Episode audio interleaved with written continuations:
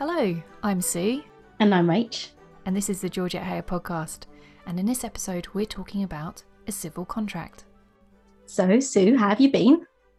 Um, yes, I've been pretty good, thank you. What have I done? I've started some Christmas present shopping. Very good. Um, ooh, oh, hold on, this is on brand.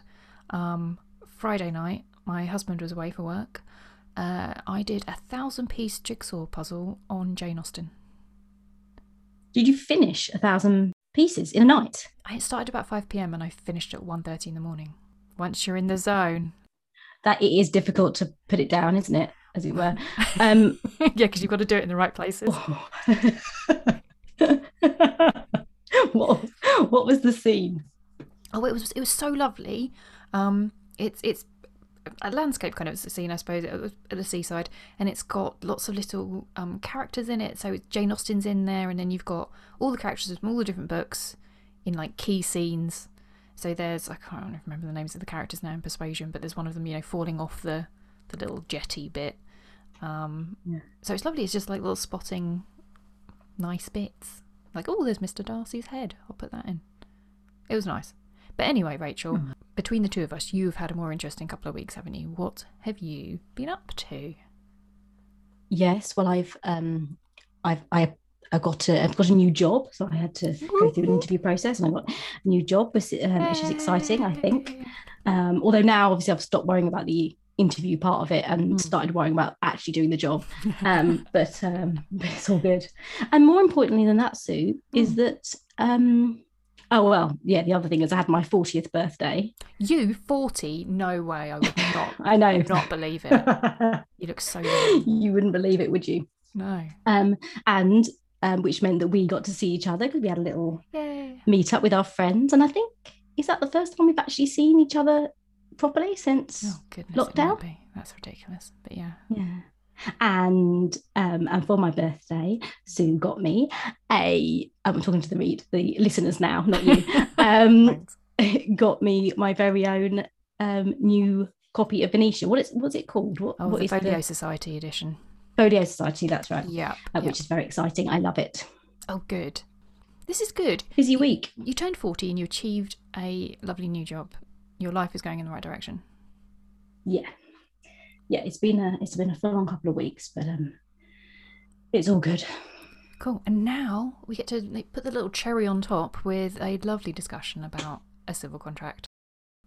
Shall we start with a little summary, Rach? let's do it Following his father's death, Captain Deverell returns from war to find his family facing financial ruin and the loss of their beloved home. In such dire circumstances, he's no longer able to marry his childhood sweetheart, the captivating Julia. While still reeling from this heartbreak, he's made an offer. Marry Jenny, the plain daughter of a wealthy cit, in return for financial security for his family. Accepting this bargain, he and Jenny must find a way to find happiness in their life together despite their difficult beginning. That about sums it up, right? definitely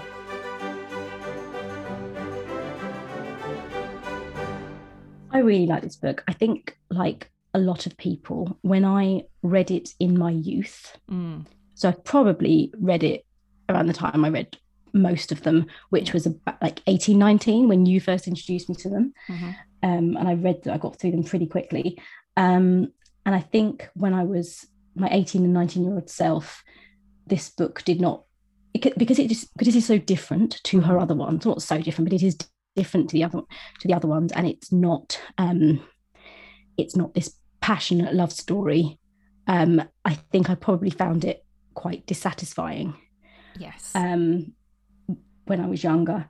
But uh, in a way, now I think this is one of her most satisfying books. So we can talk about why Mm. um, as we go through. But I, I- think um, it, it is a it is a lovely book, and it is different to a normal Regency romance. Yes, and and actually for that reason, it, for me, you know, sometimes you'll you'll see people say, "Oh, I'm just starting Georgette Heyer. Where should I start?" And if somebody suggests a civil contract, I think, "Oh no, no, don't mm. start with a civil contract." For me, there's a civil contract, Cotillion, and maybe to a slightly lesser extent Venetia, that are ones that you will get so much more out of if you come to them later on in your Heyo experience, so that you can understand and appreciate how they differ from from the other books.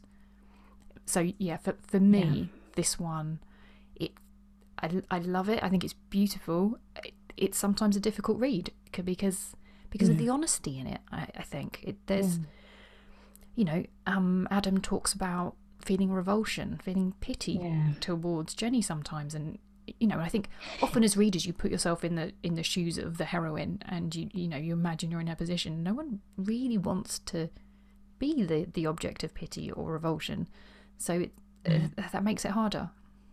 I, I think you're right. Uh, Yeah, I, I think this is one of the only Heyers where it's that feeling of um, you don't often feel uh, uncomfortable when you're reading Mm. Georgette Heyer. But there, there are there are feelings in this that that um, they both express that makes you feel uncomfortable for their really uncomfortable for their situation. It's um Mm. it's yeah it's quite uh, um yeah it, you feel quite deeply sorry for Jenny and and and frustrated with Adam um and I think that's quite uncomfortable read sometimes Yeah, I'm not sure how frustrated I feel with Adam, but I imagine we'll get to that. That's, that's interesting.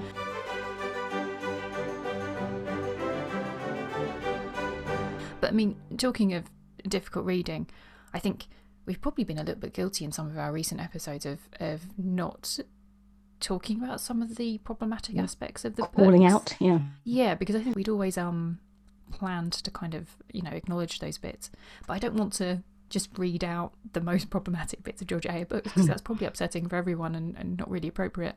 But this one, yeah, page ninety one, there was a horrible racial stereotype uh, used, and you know when you just think, well, that's a sentence that absolutely added nothing apart from yeah really upsetting probably quite a lot of people and taking you out of the Yeah, moment. yeah. Just think, oh, I, I, think. I think that's right.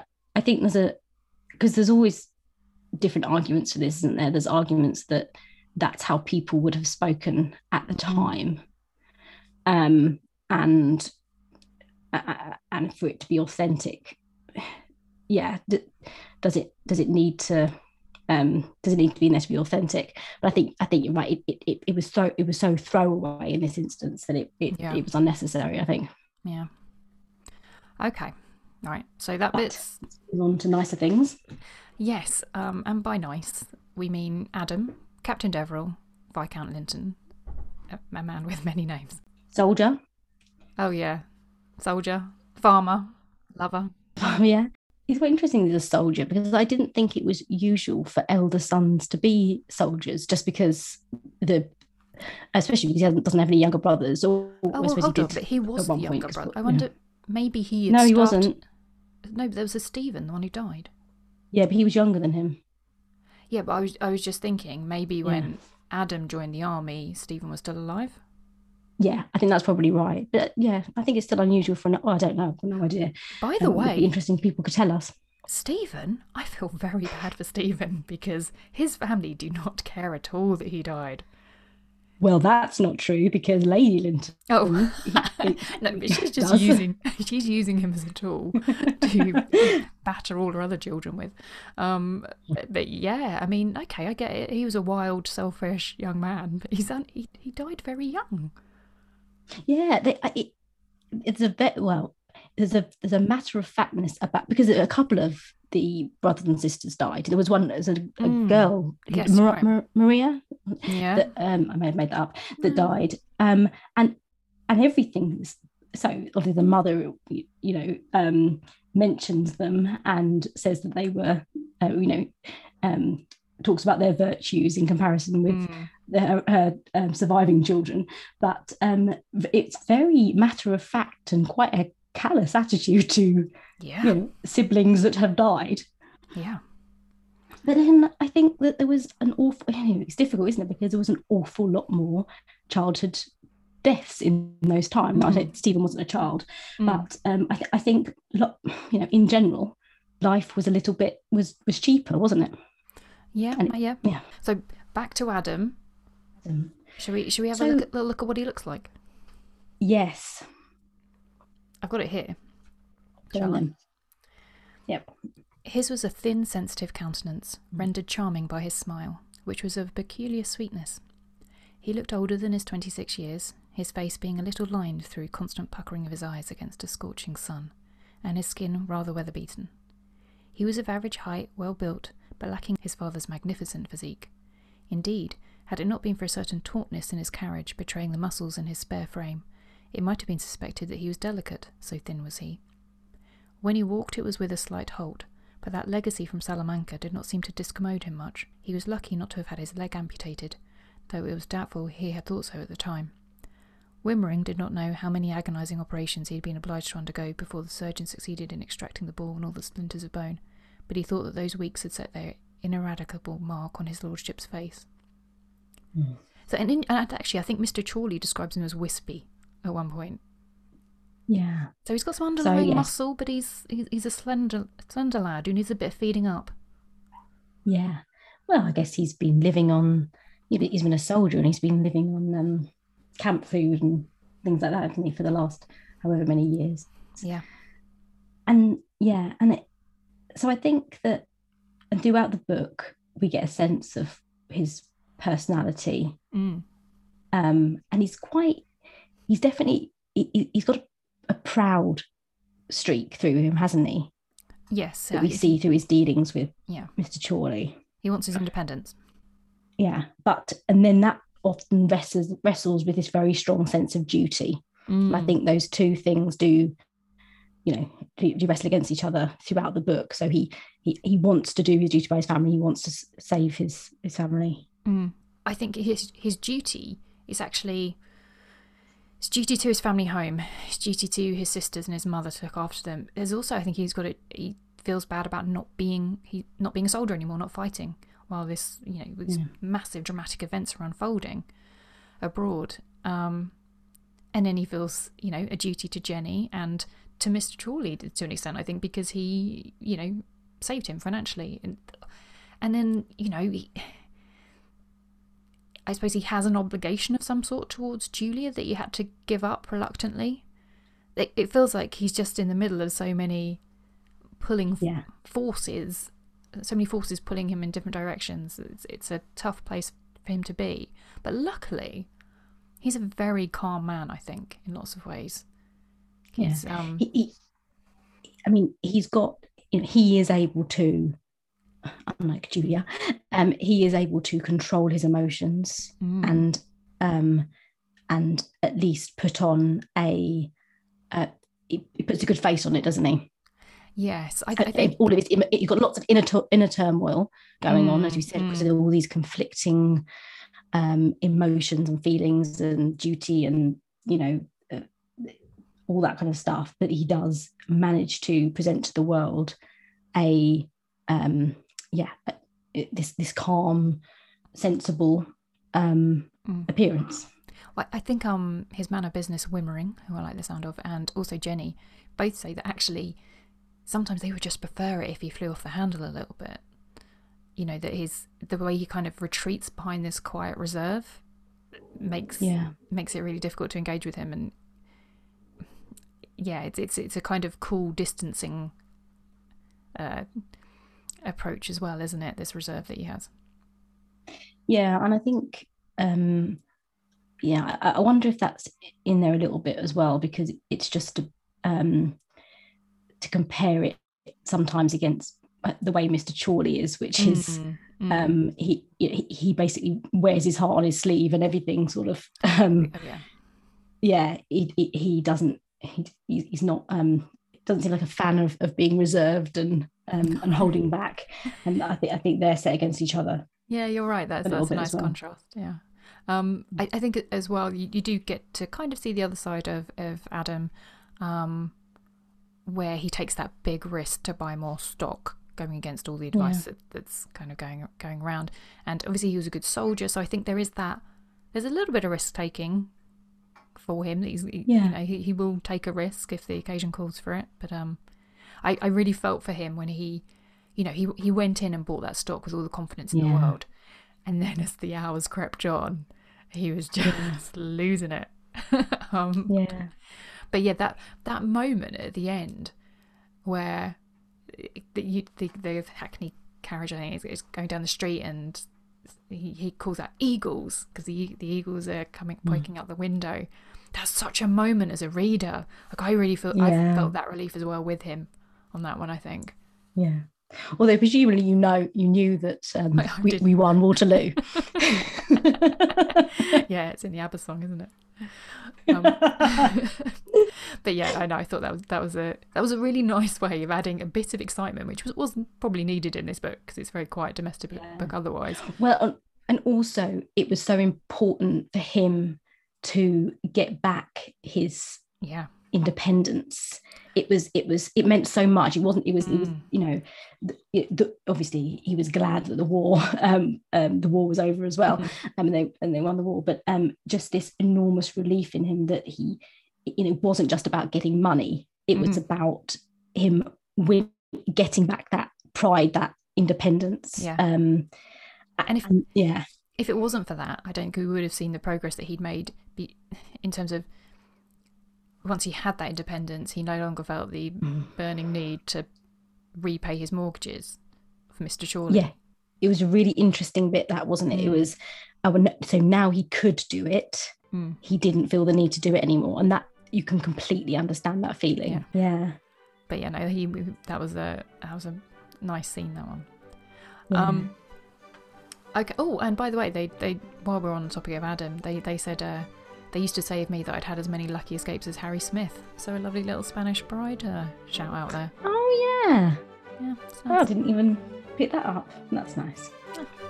Um. Should we move on to Jenny then? Oh yeah, love Jenny.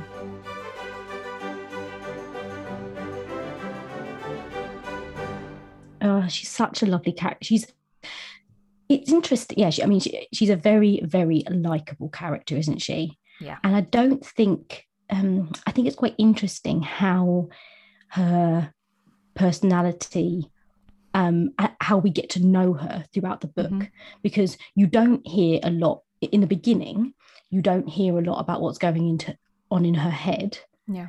and then as it goes on you start to understand her her motivation for Mhm. doing what she did.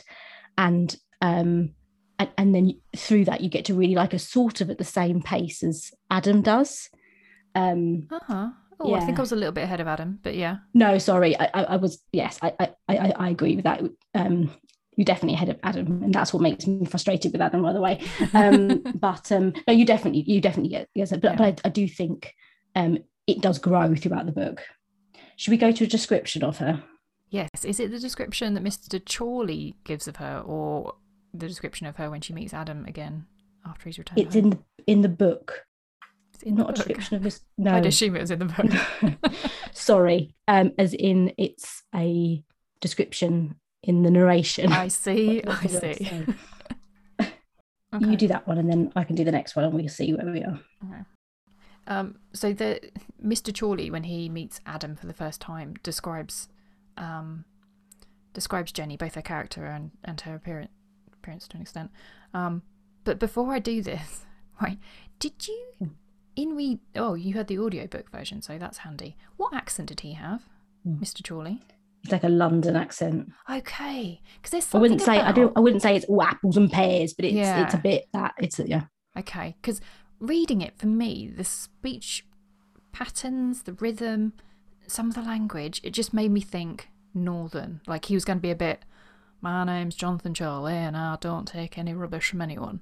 And then it's not. And I was thinking, no, he's he's London born and bred. So, Yeah. Okay, I'm glad that's that's the case. Right, I will try and do London. Should be in my area. Um, you won't find me puffing off my goods above their value, so I don't mean to tell you my Jenny's a beauty, because she ain't. Mind you, she's by no means an antidote, not squinny, nor butter-toothed, nor anything of that kind. I'm bound to own, though, that she don't take. She's quiet, you see, and as shy as be damned. That's what's floored me, and I don't deny there's been times when I was downright vexed with her, for she hasn't lacked the chances to get an arm in armly with the knobs, if she'd only made a push to do it, instead of shrinking into a corner and staying dumb as a mouse, so that no one as much as noticed her. Now, she'd been of Miss Julia's cut. There's a beauty for you. She doesn't lack for suitors, I'll warrant you an egg at Easter. Aye, that was the one friendship Jenny struck up at school that did make me feel hopeful. The Lord knows what made made 'em take a fancy to each other, for they ain't a bit alike, setting aside that my Jenny's two years older than Miss Julia. That was how I came to be acquainted with my Lord Oversley. So not, not only does he um, Yeah. describe Jenny, I, mean, she, I think when he says not squinny nor butter toothed, is that squinty and yellow teeth? Oh, I don't know. I thought I don't know what that makes more sense in terms of Buttertooth actually, but I, for some reason I think of Buttertooth as like sticky out teeth. Big, hmm. Yeah, yeah. I, anyway, But I, there's absolutely no foundation for that. um, but yeah, and then oh, what what what what a uh, unfortunate comparison to make comparing Jenny with Julia to Adam. Well, yeah, but this happens throughout the book. So the Yeah. bit, the bit that I've got, should I, should I just do the bit that Mm. the way the the book, as I call it, describes her, yeah, rather than the character. Miss Chawleigh had not inherited her size inches. Uncharitable persons had been known to describe her as a little squab figure. Adam was not a tall man, but her head only just topped his shoulder. There was a suggestion of squareness about her. She was already plump and would probably become stouter in later life. She was certainly not a beauty, but there was nothing at least objectionable in her countenance. Her eyes were not large, but they were of a clear grey, well opened, except when she was amused, when they narrowed to twinkling slits, and holding a look of grave reflection. Her hair, elaborately crimped and curled, was mouse coloured. She had a small, determined mouth, a button nose, and a complexion which would have been good could she have overcome the unhappy tendency to blush fi- fierily whenever she was embarrassed. She was un- as unlike Miss Oversley as she could be. There was no brilliance in her eyes, no allure in her smile, no music in her flat toned voice, and not the smallest suggestion of the ethereal either in her person or her bearing.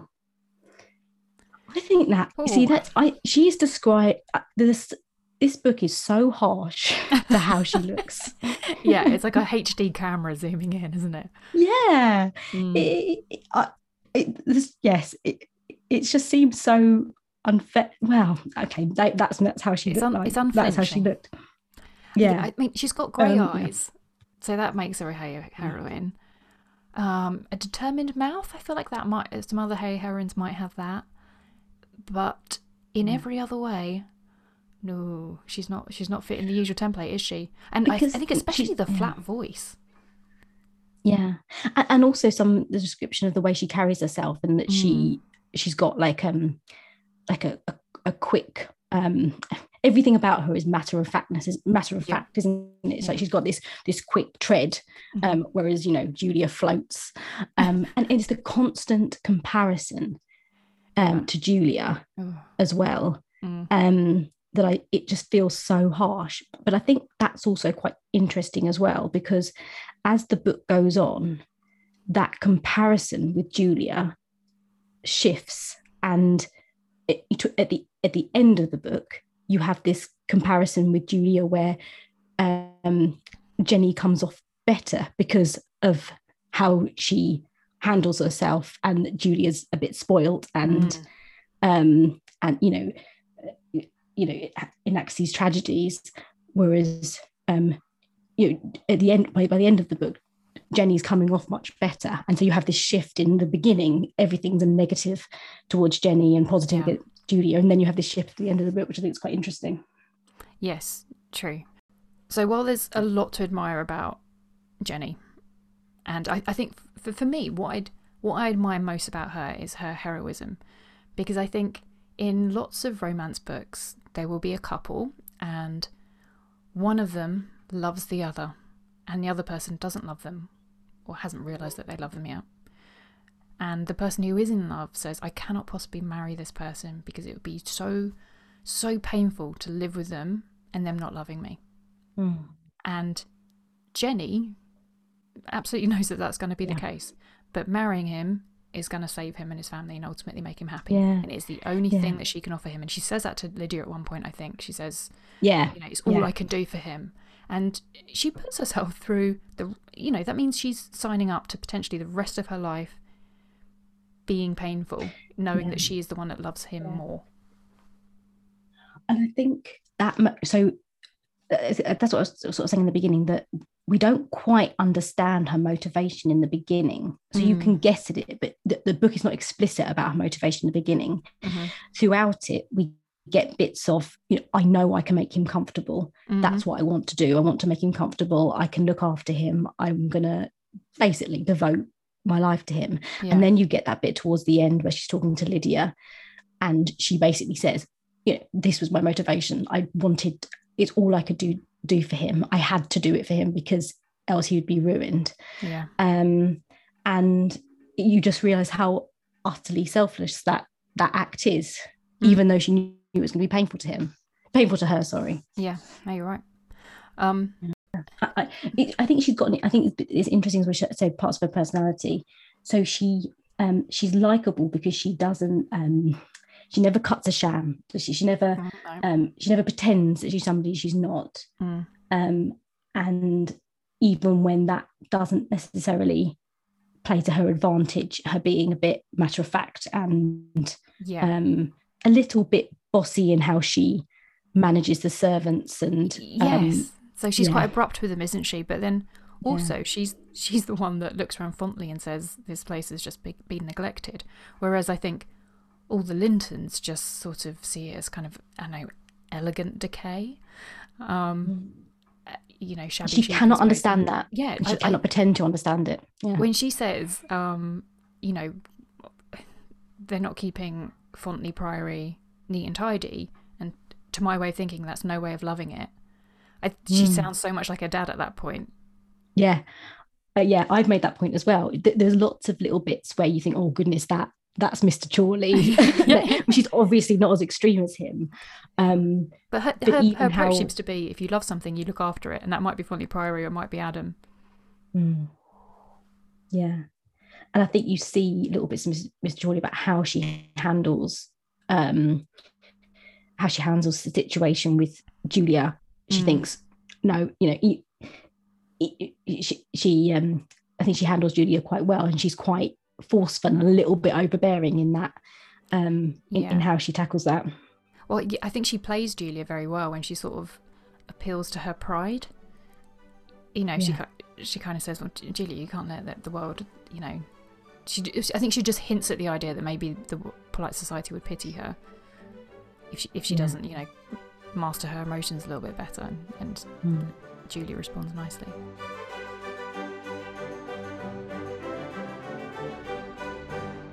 I had a question for you about Jenny. Mhm. As a modern reader, how do you feel about her um, sole focus almost for a lot of this book being on the comfort of Adam? Yeah. I, so I did. I, it, yeah, so yeah, it, it, it's difficult, isn't it? Because I, I definitely felt it throughout throughout the Mm, book, and I conscious felt at it. times. You, you, yeah, exactly. You're Mm. conscious of it, and um, I, it, it's difficult.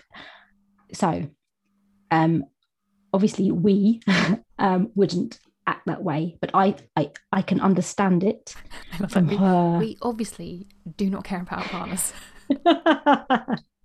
so I think we have more equal relationships with our Mhm. partners, I would hope. I don't I don't read up on the things that my partner's interested in or make a Mhm. huge effort to understand.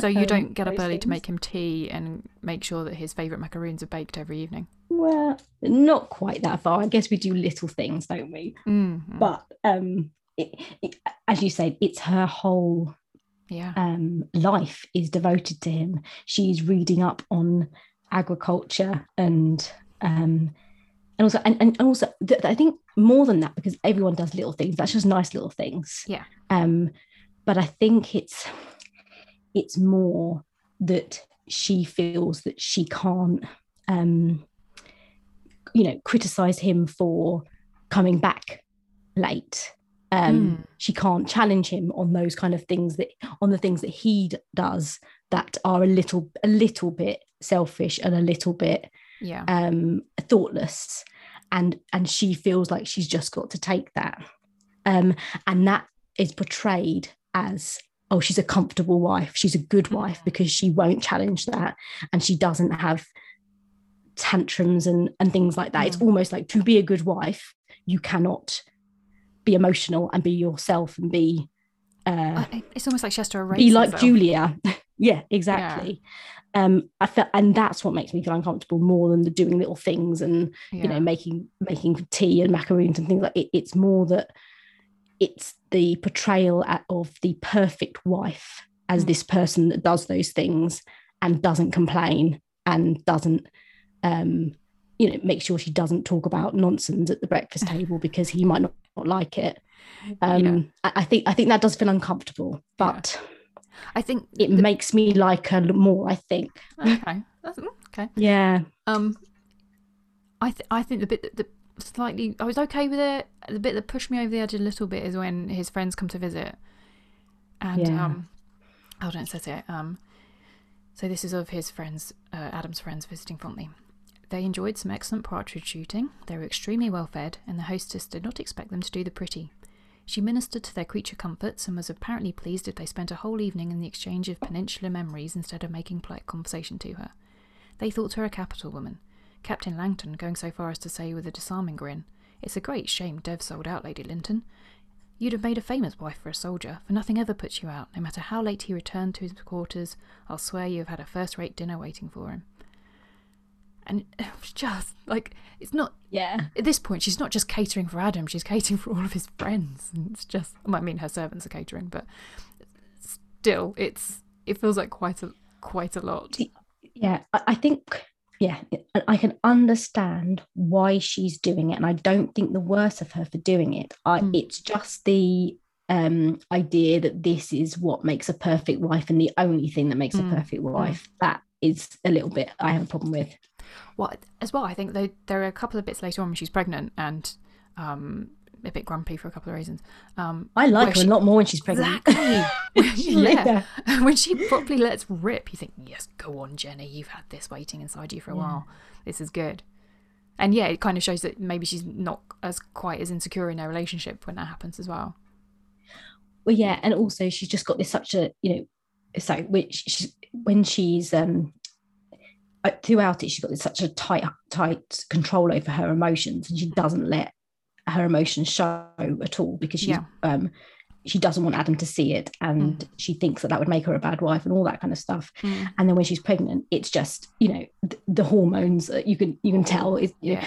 the hormones are um are raging and she just um she can't control that those feelings anymore. And that's quite refreshing i think. I think quite a refreshing part of the book and Yeah. and, and what's really nice about it is that he understands it and he understands that she's suffering and Yeah.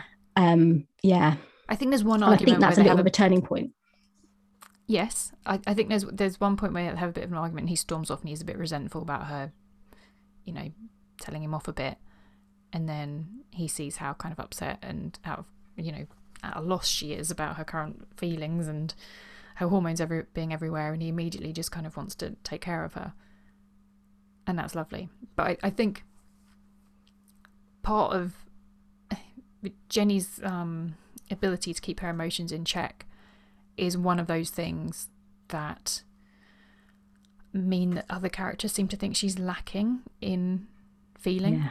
That they, they think she doesn't notice adam and julia's love for each other or um yeah just they just think she's oblivious rather than in, and in, in control.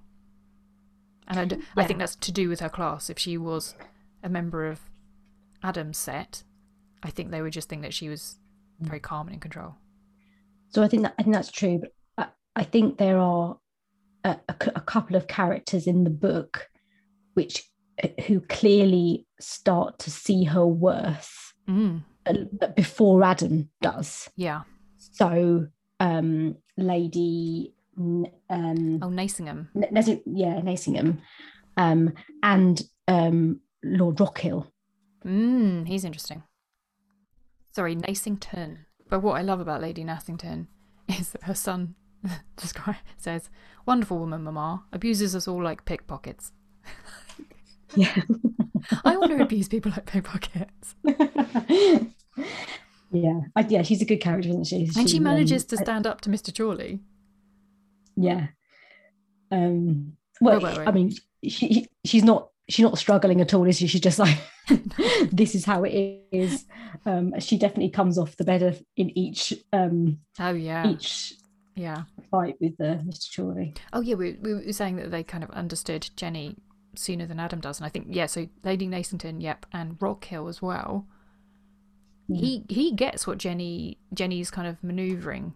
Yeah, I think he, he credits Yes. her with more intelligence than a lot of the other people around her do.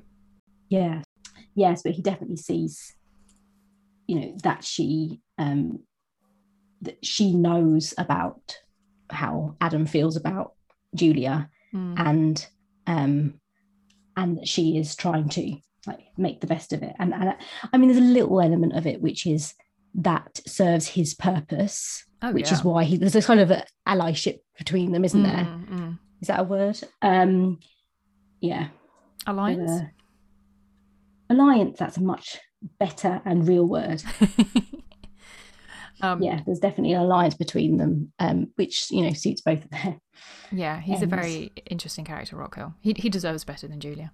yeah but she's he, he loves her Okay. she's attractive and and you get the feeling that he doesn't have he, he- they will be happy because he understands Julia much better than Adam Yeah, does he sees her flaws. I Yeah. believe. I I don't understand Yeah. what positives he sees in her, other than that she's very beautiful. But hey, that's not my problem. yeah um, no one thing as well about Jenny, I, I think her very difficult pregnancy, because she's suffering through that pregnancy, isn't she? Mm. That I think the reader can't help but have a, a ton of sympathy for her because of that. But yeah, I mean that just them having a baby together makes this the most domestic yeah book. we don't have that at all yeah that is the only that that's the only Heyer I can think of where they have a they actually have a baby there's there's a talk of having a baby in another one I think Yeah, but um you don't actually there's, yeah there's um there's the scene where there is a suckling going on, which Yeah. is not a term I enjoy. Um, could you just please call it breastfeeding? Because suckling just makes me think of pigs. yeah um, or just call it nursing Oh, surely yeah, nursing's nice. But I, I that's a think, nice one I think I saw a conversation about a civil contract somewhere online, and a lot of people saying they really, really enjoyed the suckling scene. They found it. Really, I can't even talk about it without giggling. Um, but they found it very touching and emotional, and I, I was just I think our word. problem with suckling is you think of suckling pig. Yeah, That's a, yeah. my immediate thing is suckling pig. And that makes me think of a dead little pig on a platter. Oh, So it doesn't have the best connotations for you'd me. eat, you'd eat it though, Um, wouldn't you? I have, yeah. yeah. Um, but it is quite but it is it's an but that is a nice little scene, the suckling scene, apart from the word suckling. We- We've said it said it said it too like many A times. dozen times now. Stop it. but I quite like the bit where he the baby looks up in an angry way, thinking he's being going to be interrupted. Mm, It, is, mm. it is a really nice little domestic scene, which Mm. shows their progress and shows how much um, it, it shows that domesticity, doesn't it? yeah.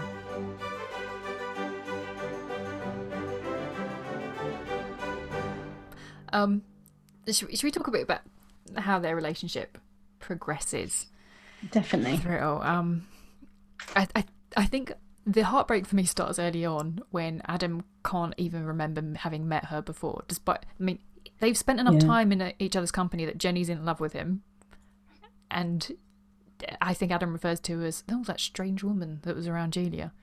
Oh, Yeah, but too often. Too. It's something like, yeah, it, it's some sort of, yeah, sort of round there, hanging around like a bad smell. Yeah, when he's trying to make up to Julia. Um, Um, yeah, they have they have um one of those lovely honest chats. So they actually get to meet before they they marry, Mm. and you know I guess check in with each other that they're both happy with it. Um, and Jenny at that point is she I think she blushes fierily and is a little awkward and uncomfortable, but she is very direct and honest, and that that kind of continues. So after the after the wedding, and she talks about um she talks about having children in the in the most startlingly direct way for for Heyer heroine. You know, yeah, it it's makes like- him feel a bit uncomfortable about with, with her frankness. I think. Yeah, I've got the I've got the um the section here. Uh, okay, so Adam says, I'm not blind to the evils of your situation. We are barely acquainted, as you have said yourself. It must be uncomfortable for you indeed. He smiled at her, not lovingly, but very kindly. That evil will soon be remedied. In the meantime, don't be afraid. I won't do anything you don't like. She took a moment or two to answer this, her countenance inscrutable. You're very obliging, she said at last. I'm not afraid. That wasn't it.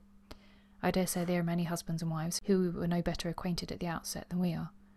It wouldn't do for people who have a great deal of sensibility, but I don't think I have much. I mean, there's no need for you to be in a worry over me. I hate fusses and twitters. In general, persons in my walk of life don't deal much in marriages of convenience, but in yours they're pretty common, aren't they? Um, and then they talk a little bit about the difference in in their stations. Mm. And she says, "I'm not the wife you wished for, but I'll do my possible to behave as I should. You'll be wanting an heir, and I hope I shall give you one. I should like to have children, and the sooner the better, but that's for you to decide."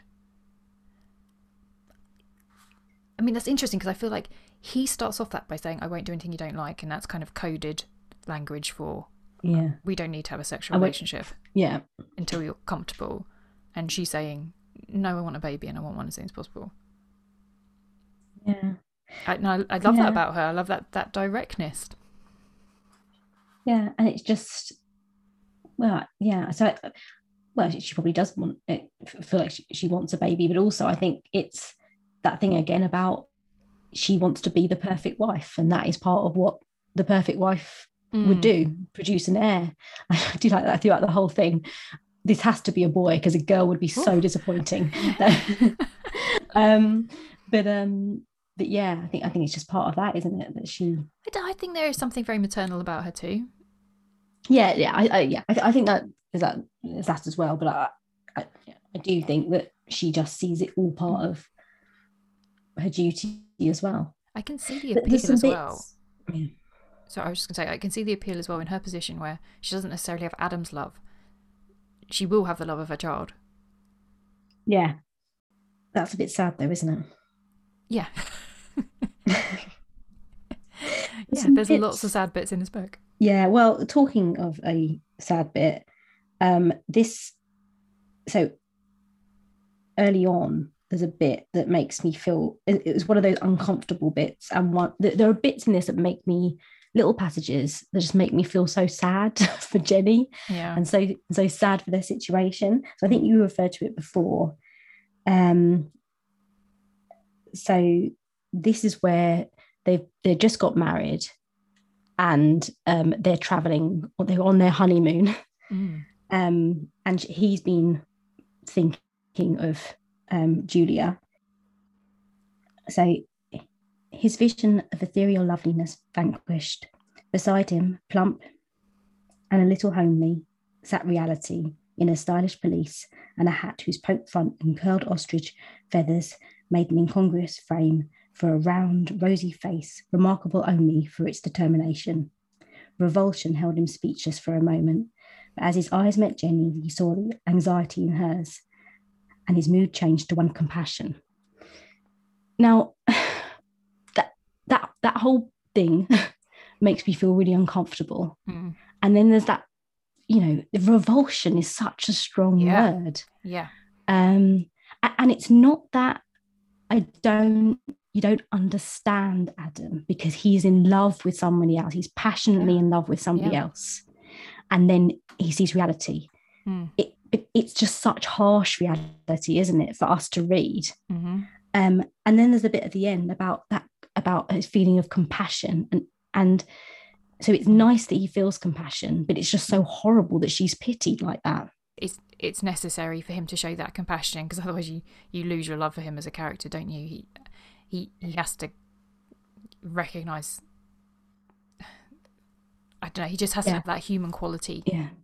And and there is a couple of bits like that where he um he has these feelings, he's feeling these feelings, and then he remembers Jenny or he sees Jenny Mm. or he comes back to Jenny and then he realizes what his what his duty is or that he has to protect her in some way or put put on a front for her Yeah. and it it is you feel better towards him you, it's, it's a very difficult thing isn't because you you you feel a bit of um you feel so sorry for her and so sorry that he's feeling those things yeah. but um but you can't dislike him because of it because no. it's just how he feels and he tries his best Yeah, that's the thing. I think you, you can't judge him or think too poorly of him because he was in love with another woman and is still in love with another woman. And all you can do is admire how, how that doesn't make him neglect or treat Jenny badly. You know, there's there's his instinct and his impulses and his you know, his his feelings and then there's actually what you see on the surface and that's what he's got control over and he handles that side of things well. As well as well as you can. yeah That's all, that's all we can ask Yeah. of him, really. I think we all might wish that he saw Julia's flaws as quickly as we did and saw Jenny's strength as quickly as we did, but he's he's still you know a young man who's very much in love and um, yeah had his whole life fall apart yeah. around him.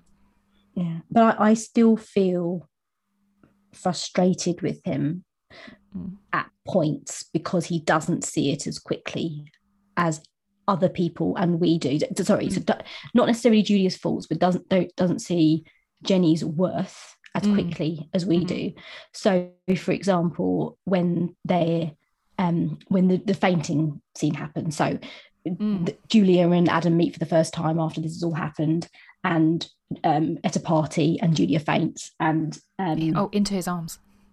into his arms exactly um because she can't control herself Mm. um and the first thing jenny does is um completely takes a hand, handle of the situation says oh isn't it hot you know she always faints because um, when she's overheated She um, and really takes it. control Yeah, it's really Yeah. good. takes control of the situation um but then there's this bit um and and, and so we see what she's doing there Mm. but I don't think that Adam fully sees it.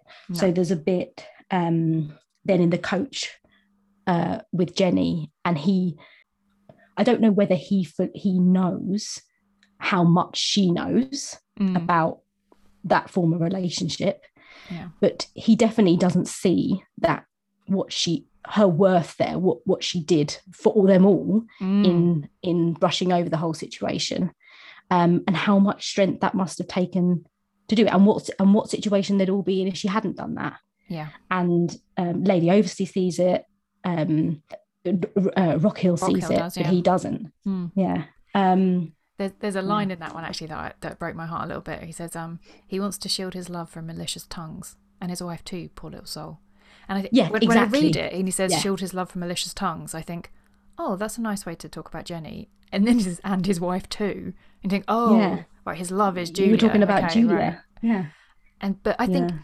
that's one of the things I find very realistic about this book, in that there aren't any road to Damascus moments where somebody just, you know, they suddenly understand a person better or they suddenly fall in love. Mm. A lot of the relationships, there's two steps forward and one step back.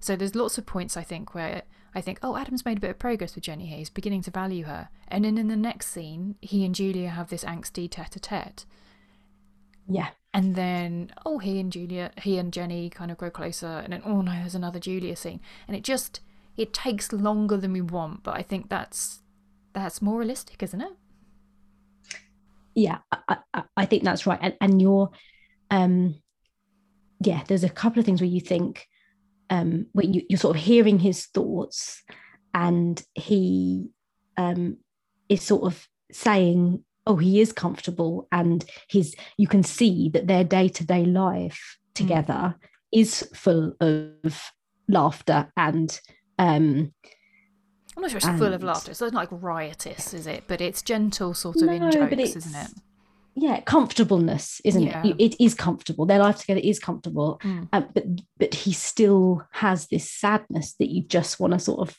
shake out of him a little bit Yeah. but you can't because Yeah. he just feels it Mm. yeah i was gonna say as, um as well as that fainting scene there's the bit where julia sings a sad love song in front of a bunch of people Oh. to adam and i wanted to slap her yeah what was she thinking it, it, that is a very and there we have frustrating bit isn't it we have Lydia coming to the rescue.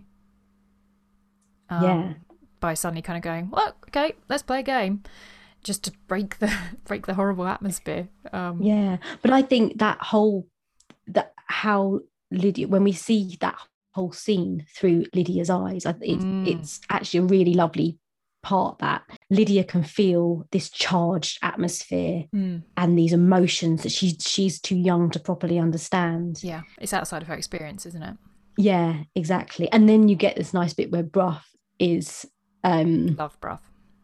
Yeah, and and he sees um Lydia and um and how she must uh, uh you know you get the feeling that he understands what she's feeling um and, then you start to understand oh he he likes her which i think their relationship is really sweet as well. Mm, yeah and they, they, they just seem both two very sort of like energetic positive fun people. And i think you need a bit of that don't you in this in this book? Because everything else yeah. was quite a bit more angsty. Bit of relief. Yeah. I, I, do, I do like the bits where um he starts to see her worth and that um, there's a bit. So this is it, it, it's a sad scene because she's asking to go to Fontley. Oh.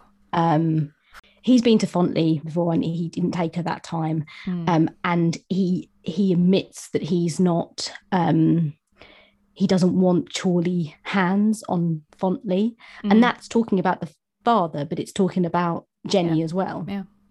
Um and and he suddenly realized that she knows that. Um, so you get it. So, of course, I'll take you there, he replied. To Holkham, too, if you should feel able for it. I don't think you'd care for Lincolnshire during the winter months. So, if I gave you my word not to meddle, change anything, any more than if I was a visitor. He stared at her, so much shocked by this halting word that for a moment he could think of nothing to say.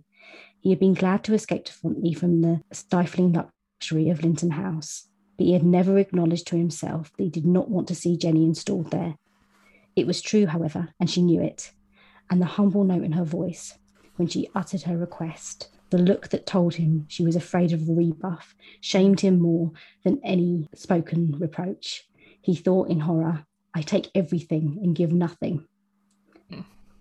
And I, it's just, oh, that yeah. that feeling that she's his wife and yeah. she knows that he that she he doesn't want her there because almost like she's not worthy of it. And it's yeah. just so heartbreaking. And i think later she says when she when she's pregnant um she says you won't even want to see your son there because he's partly me. Oh yeah. Yeah when she's feeling very pettish and very yeah. Yeah yeah. And oh and that's how she feels and that's just such a horrible yeah. thing to, for somebody to feel.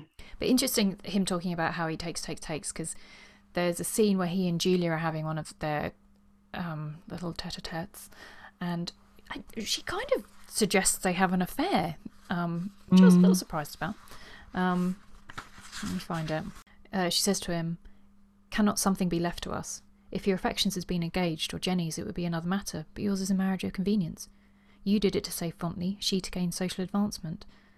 Um, there has been no pretence of love between between you. Jenny cannot be hurt by anything that passed between you and me, Adam. She knows that you love me. She has always known it. And then, just on from that, uh, Julia says, I know what it must have meant to her, situated as she was, to be so elevated. You may think it a worthless, a worthless thing, but how could she? Easy to despise what you've always had. Once you said that to me. I hadn't understood. I was in such distress, but I did then. She said she wasn't the first and wouldn't be the last to marry for the sake of position did she? But position wouldn't compensate her for the humiliation of being pitied or sneered at by the ton, because it was seen that I still loved Julia. Oh, no, no, but people don't. Think of the Ashcotts. Everyone knows that Ashcott is more than Mrs. Porth's friend, but no one. It is also pretty freely rumoured that Mrs. that Lady Ashcott has found consolation, he interrupted.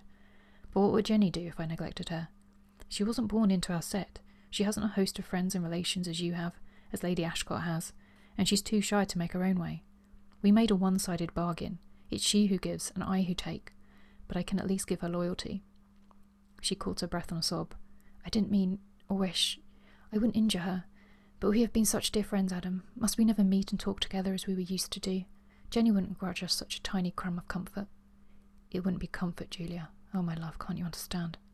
I miss you so, she said sadly. Wouldn't it be a little comfort?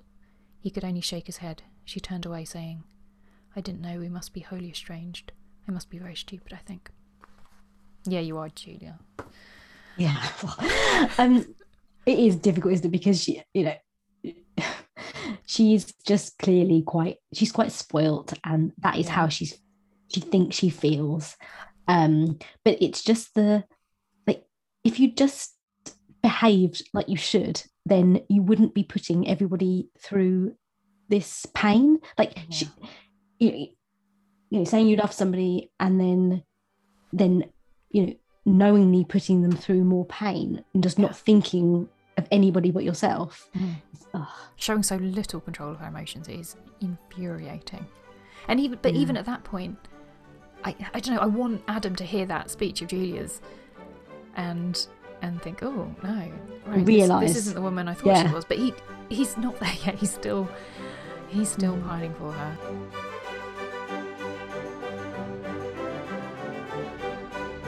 But it is nice, isn't it? So, so as you get further and further on in the book, um, you he starts to see what Jenny does for him Mm. and her, and you're right, it is, is um altering. So there is two, uh, two steps forward, one, one step back, Mm. but um, gradually it moves forward.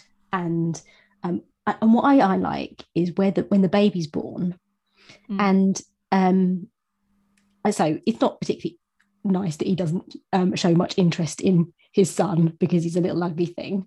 Yeah. Um, but I do, but you know, babies are. Um, but um, what I think what's really nice is how concerned he is. with- yeah. His his first word is Jenny. How's Jenny? Yeah. Yeah. How's Jenny? Um, can I go and see Jenny? Doesn't really, and Mm. I, I think if it was the other way around and he was like really wanted to see his son and that's all he cared about, Mm. then you would think worse of him because he that's all he cares about because it's his son. Yeah. But actually, he's worried about his Jenny, Yeah. and um, and I think that's that's a nice a nice part. And then yeah, and then again he and then he starts to become more aware that Julia is not perfect and starts to recognize Yeah. Julia's flaws. Yeah. And as that happens, he compares that to Jenny's comfortableness and Mm. um and worth. It's not the compliment you want to receive from a man, is it? Oh, you make me so comfortable. But it, it is something. It is, and and by the end, he actually wouldn't swap it. I don't think because he realizes that the I, I think so. By the end, he realizes that Julia, it's his idea of Julia that Yeah. he um loves, Mm. not actually Julia, Mhm. and actually reality Mm. is something he wouldn't swap. Yes. Yeah, he's I think he says at one point like if he, you know, he would he wouldn't do not do away with Jenny, but you know, if he could click his fingers and her di- and she disappear, he wouldn't do that. Yeah. Which is is Yeah. something. and, and it is slightly marred by even at the end um the the knowledge that there wouldn't be i've forgotten what the word but you know there wouldn't be passion in his life there wouldn't be alt um feelings of alt but and it would just be being comfortable but actually day to day he is happy Yeah. and Yeah. he he's busy content. as well. He's he's got, you know, Yeah. his experimental farm to do stuff with. Yeah. And who knows, you know, if he'd married Julia, Mm. he- might not be able to actually concentrate that much on that because she'd want to be in town and Yeah, yeah. yeah, it would not so her you know he knows that that in the end that that would not have been a happy marriage Yeah. Yeah, that's true. So let's actually have a look where he kind of gets to Yeah. some of this realization. Um so I think he he arrives home to Fontley um just after he he finds out he's got all the money. Um and Julia thinks that uh I think I think Julia thinks that uh he avoided her because he couldn't bear to see her or something. So she says, "You didn't wish me to come to Yeah. Fontley, did you? You should have told me so." My dear Julia, no, no, you're quite mistaken. Oh, don't talk like that, she said impulsively. Not to me, not to me, Adam. He was considerably taken aback. The throbbing note in Julia's voice indicated, even to his inexperienced ears, that she was dangerously wrought up. Um, and then she, he kind of like drags her into a into a private room so that people don't have to hear her lose one. Um, and Ju- Julia says, "You said it was painful. Is it still so painful? Why did you allow Jenny to invite me? How could I know? Julia, for God's sake, you're, t- you're talking nonsense, my dear. Indeed you are. I left Fontley because Mr. Chawleigh sent me a most urgent message, and for no other reason. I had thought to be back again in good time for Lydia's party, but circumstances intervened which made it impossible. It was very bad of me, and I'm deep disgrace with Lydia, poor girl. She was set on having us all at her party, and in the end not one of us was present. Lydia? She was not mortified by your absence. No one thought you had stayed away because she was here. I would not have believed you would offer me such a slight. You might have written to me. So then she kind of goes on a bit in, in that line a Like, little. it And he wasn't says, about your love. Yeah. It's nothing about your love. World events are happening. So let's calm down. Waterloo's happening.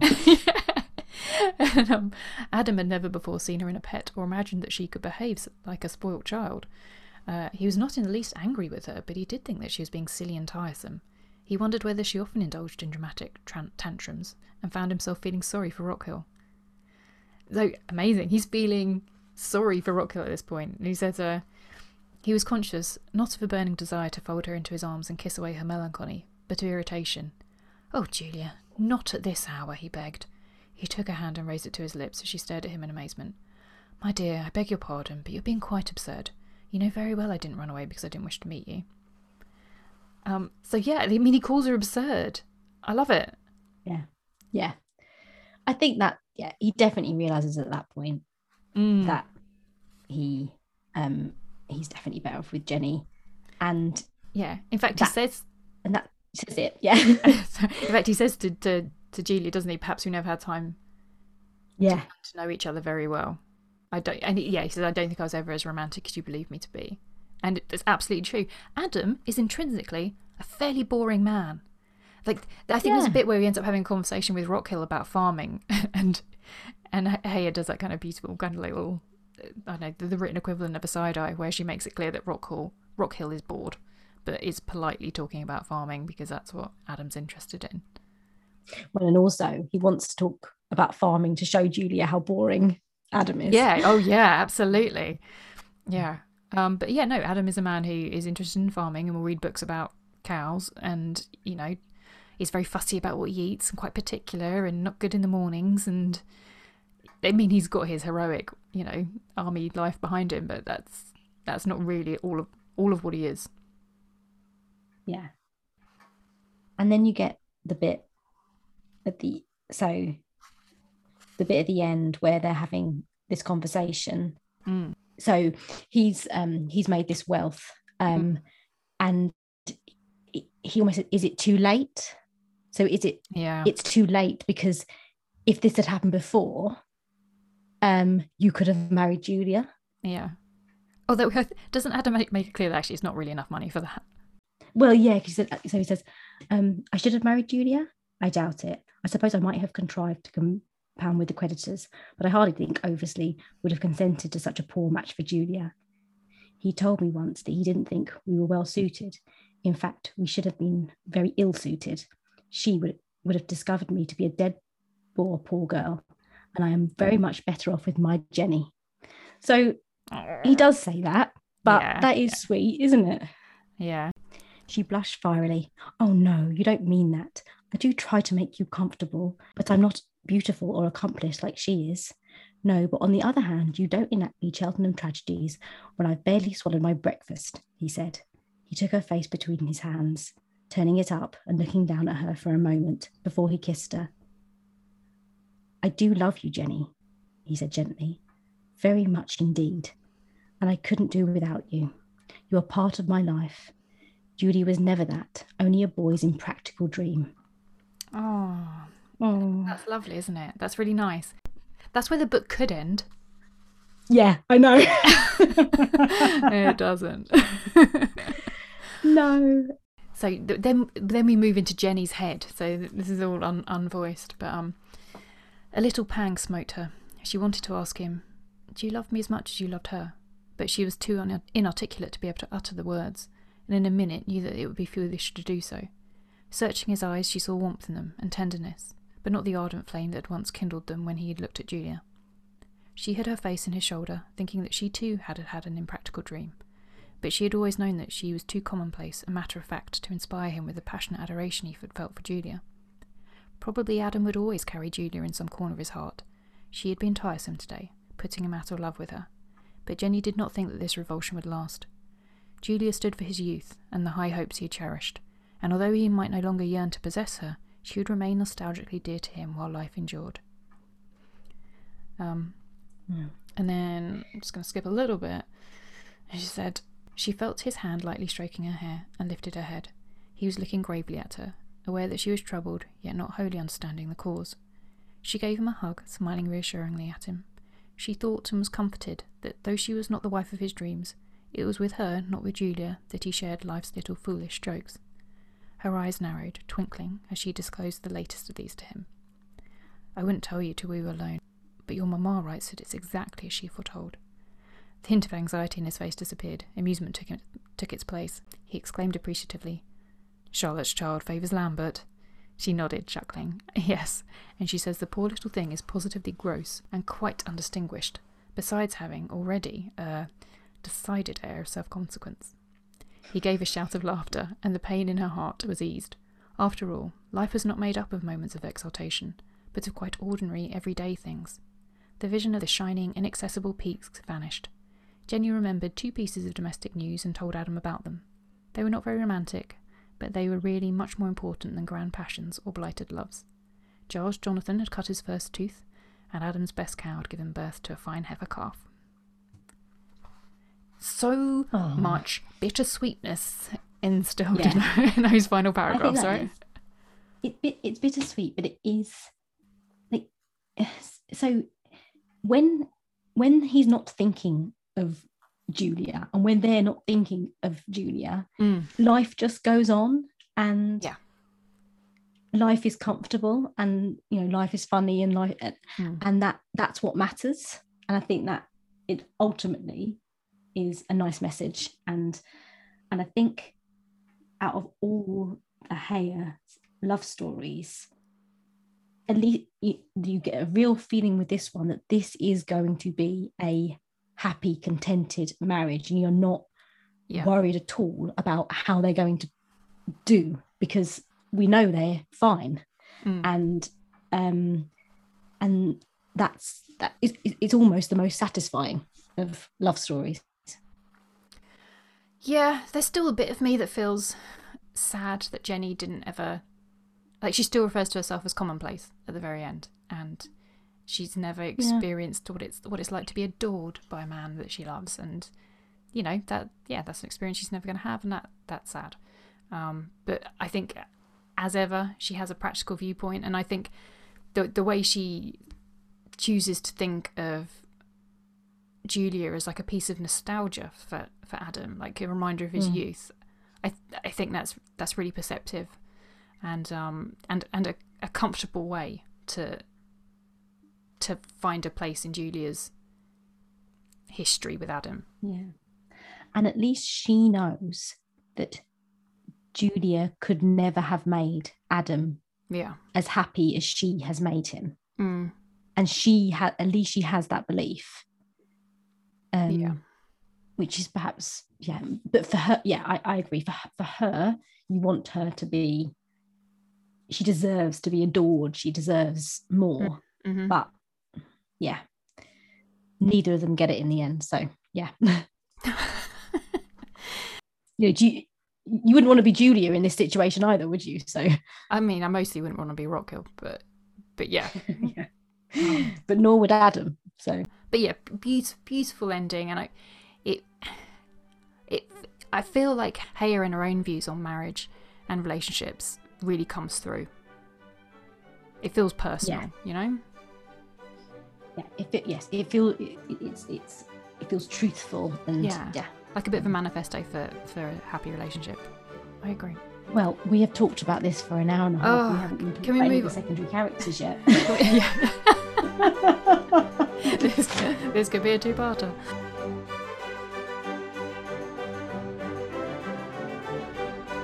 Can we move on to talk about someone that I, I do have a passionate love for? yeah go on It's obviously Mr. Chawleigh. He's a great character, isn't he? He is. So with Mr. Chawleigh, what what I personally I always dislike it when somebody introduces themselves and tells me what I should think of them. Like like you know they almost give you their CV pitch like I'm this type of person. And it's hardly ever true. You know, people will say they're empathetic, or, or you know, and you think, no, you're not. You're awful. Um, Mr. Chawleigh does a bit of that. He, he he can't meet a new person without explaining exactly what kind of man he is, how he doesn't take any nonsense, and he'll, you know, he won't get robbed in any kind of business deal, and that is irritating. And you can totally understand why Adam and his family find Yeah. it difficult to deal with. Um, but he has so many other love. I mean, and that man is generous to a fault, isn't he? Um, in fact, Yeah. um, there was a lovely phrase in that where um, uh, Jenny says that her dad doesn't always realise when people don't want both sides of their bread buttered. Yeah. I, I by the way, I would totally have both sides of my bread buttered. Um, but yeah, and he that, that's one of the things he gets on Adam's nerves with, isn't he? Like constantly buying him things. Yeah, but he cannot. I mean, that, no, so that is a. Um, I don't know whether it's a bit of a trope about class that, um, you know, somebody that has made their own way in the world and made their own money, um, he, he cannot see why he can't flaunt it, and Mm. he wants to show because it, because it's such a um it's a measure of his success. The things that he Yeah. can buy Mm. are um, show his success and show who he is as a person because he has managed to achieve this and managed to, um, yeah, make his own money and he wants to flaunt it. And he cannot understand Adam Yeah, um, reserve in this and not um not, well firstly not not wanting to flaunt money Mm. um which you know um probably to do with his breeding or um you know his um his upbringing um but also doesn't want to um it, it hurts his pride to accept these things and and, and Mr. Tory doesn't understand that kind of pride no, they're both Yeah. proud men in a way aren't they because because Mm. um, Chawleigh is is is proud of what he's accomplished, and um, you know, that, and and Adam is proud that he doesn't want to take handouts and doesn't want to take charity, yeah, and it hurts his sensibilities and his pride to, Mm. to accept those things from Mr. Chawleigh. yeah. But I, I think Mr. Chawleigh can be hurt too, can't he? But, um, so I think it. One of the lovely things about Mr. Chawleigh is his concern, his genuine and his genuine love and affection for Jenny, and Yeah. you know he talks about missing his his wife who died and his concerns for Jenny and you know potentially losing her during childbirth, and I, I don't know he's he's almost got sort of like a modern man ability to express his emotions that you don't see in Adam's class. Yeah, yes, know, he, he doesn't have any reserve, No, no, Um, no. and and you've got to like that about him. I think that I- he he wears his heart on his sleeve, doesn't he? Yes, I, I think as well. What I like about him is that Heyer obviously created this astonishing character, and then made sure that we get to see him interacting with all the other different characters. So you know, we Yeah. know that he, we know that he rolled Lady Lynton out like pastry when he went to collect Lydia, which is a lovely way of describing it. And like he he arrives at Fontley with a pineapple and a turtle, and he, you know, he's just he he shows up and he immediately takes over the sea. Wherever he goes, he's sort of in charge of it, isn't he? Um, Yeah. so when he's at Fontley for Christmas, he's amazing with the village kids. You know, he's give he's doing tricks and conundrums and giving out gifts for every child. And and oh, what I like about him is he's got these strange passions. Like like he's really into China, and he's got this inherent excellent taste when it comes to China that Adam recognizes and values. Yeah. Yeah, that is a bit that was that's an interesting bit, isn't it? That they Yeah. he, he was given that trait. Um that, yeah.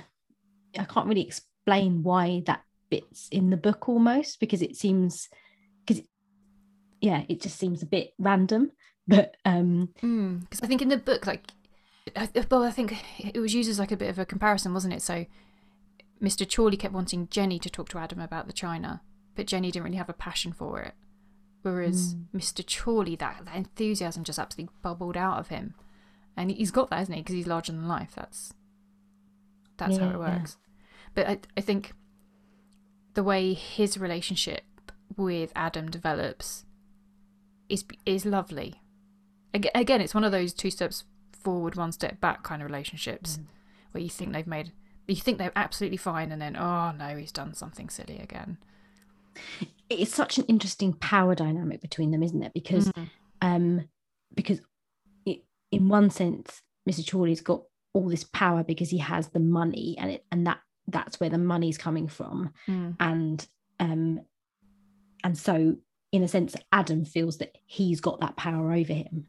But then Mr. Chawleigh doesn't want to push himself on um on Adam and Jenny in terms of you know um yeah he doesn't want him to introduced to the Tunnish friends and mm-hmm. um doesn't want to be in you know doesn't feel like he should be, should be invited to their house or invited to Fontley um so you've got this class um power dynamic as well that's the opposite of the money um, I think that's quite an interesting power dynamic. Like he, uh, and, and then and then as you say, it really develops throughout the book um, with these little power struggles between him and Adam.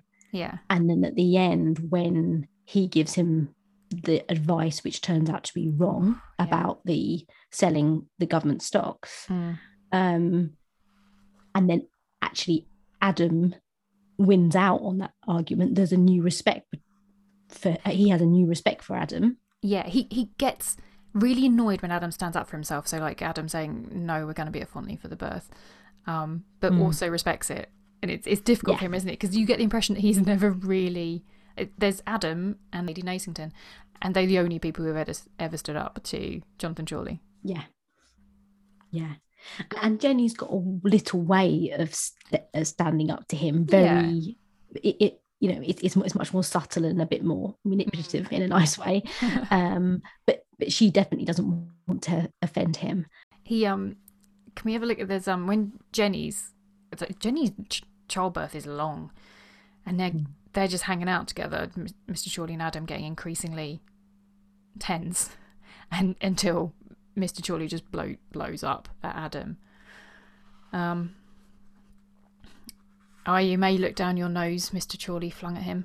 As proud as a cock on your own dunghill, ain't you, my lord? But if it weren't for me, you'd have no dunghill. And what's more, if my Jenny snuffs it, I'll see to you that you don't have it, as sure as my name's Jonathan Chawleigh. Because it'll be your blame, giving Croft the go-by like you did, bringing her down here, not caring a snap of your fingers what might come of it. Well, that's where you'll find you've made your mistake. And she not thinking of anything but how to please you and be worthy of you. Worthy of you? She's too good for you. And so I tell you to your head. Anger, colder than Mr. Chawleigh's, but quite as deadly, had welled up in Adam. As he looked at that coarse red face, he felt for a moment almost sick with loathing.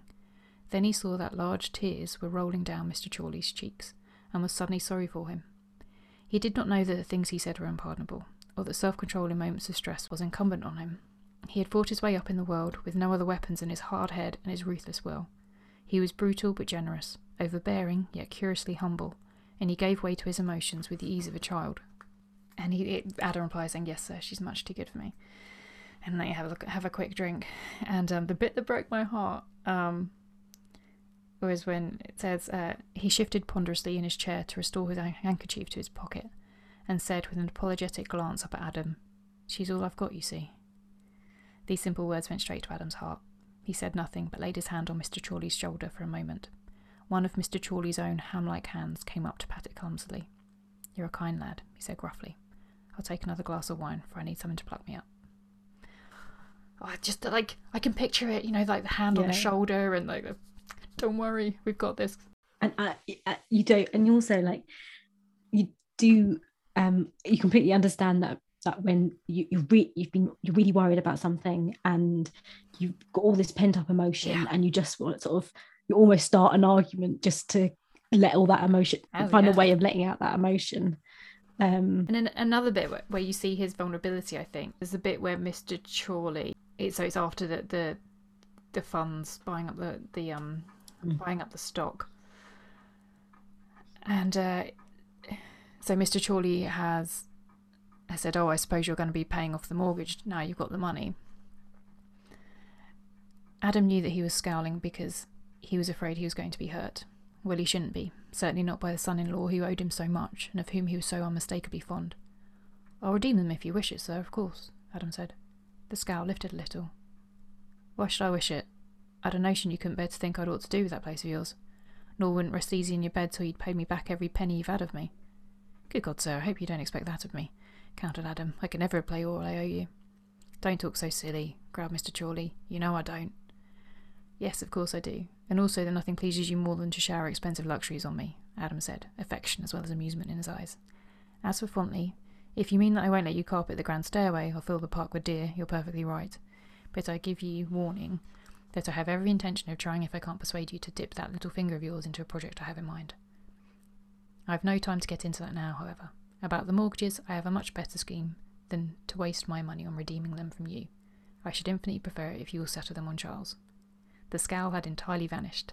Now that is a good scheme, exclaimed Mr. Chawleigh, rubbing his hands together. Yeah. That's nice. It ends on so much on, on this really nice, even footing, doesn't it?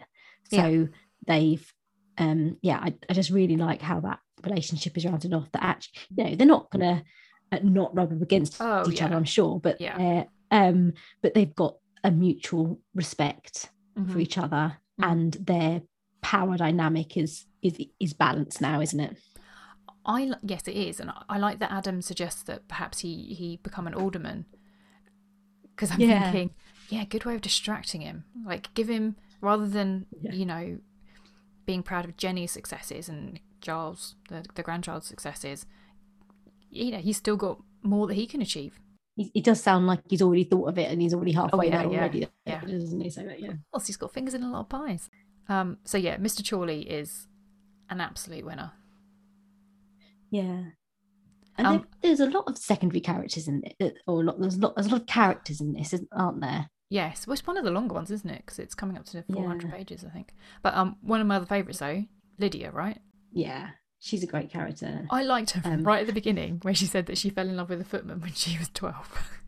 Yeah, Because you would, right? They're like the the attractive young men in your home that you're not related to. yeah, and and and actually, but when you're not out, that yeah, they're the first men Mm. that you're going to meet, aren't they? That are not, yeah, not family. Mm. Know, they either fall in love with like footmen or they're like um Dancing master. their teacher, a dancing Yeah. march, yeah, or, or, or teacher or something, yeah, or, or something like that. Mm. Tutors. Mm. But you know, she's great. I think we- we've already talked about kind of her her sort of witnessing these tensions in the air around her and not fully understanding them. But I feel like she's going to go into marriage with Bruff understanding a lot more about marriage. Yeah, and I like that she isn't she she doesn't want to like Jenny because she doesn't understand Mm.